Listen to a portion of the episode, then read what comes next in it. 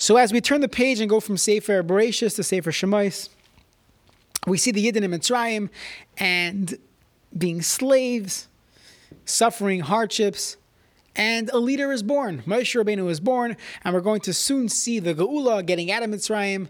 It's happening quickly in front of our eyes. If you look at the psukim, it's just a few psukim, a, a parak or two before things start moving. Yet, if you follow the timeline, it was 80 years from when Moshe Rabbeinu was born until the Geula, until Yetzias Mitzrayim. And there's many years of stories and experiences that frame the mind and shape who Moshe Rabbeinu was, making him into the, the quintessential leader of Klal Yisrael. And there's a very important lesson, maybe people don't, you know, it's not so easy to pick up on, that this took 80 years. It took a very, very long time.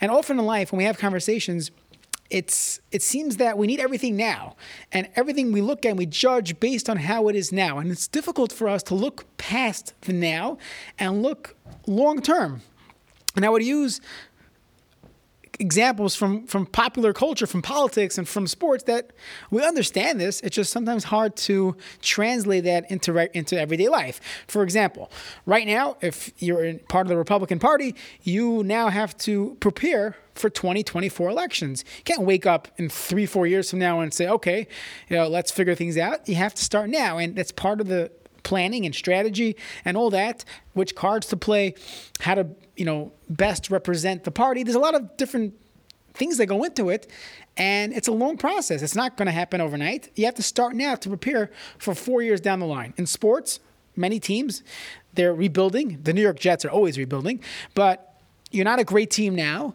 so you put pieces into place for a few years down the line. Get some draft picks. In baseball, you have the farm system. So we all know this, and you can learn it from Chumash, you learn it from, from, from the outside world, but often that doesn't translate into the everyday conversations. I'll give you an example.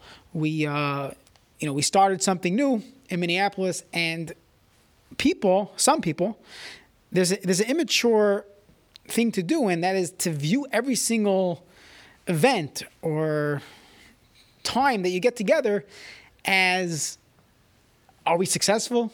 Are we not? And you're judging every moment without having that long term full picture, that one second. If you look at Moshe Rabbeinu when he was 19, he's not yet the leader. He's not doing anything. He's not taking Klal out of Mitzrayim. But it's all part of the big picture. Big, big picture. It's a long term process.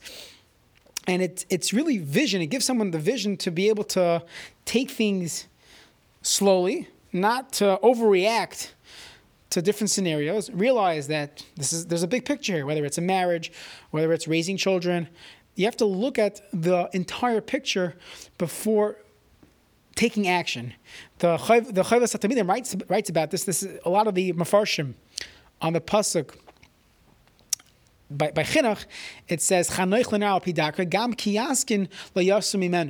So the simple shot is, if you just look into the, the words, that when you're doing chinuch, when you're bimechanech your children, don't only focus on who he is right now, that you want him to be a good boy. It's gam kiyaskin. When he gets older, you also want him to be able to lo yasser mimenu. And he gets into commands versus encouragement, and there's a whole sefer, chayvasat But that the need for parents, for leaders, to look at the big picture. Moshe Rabbeinu took 80 years, 80 years from when he was born till the Geula. In the in the presidential uh, system that we have, it's four years. In sports, it's a couple of years of rebuilding. There has to be that long term vision, the perspective that let's take everything calmly. There's a long term goal here, and with that, we can be real and be real of, of what's happening in life and we can approach it in a proper, healthy way.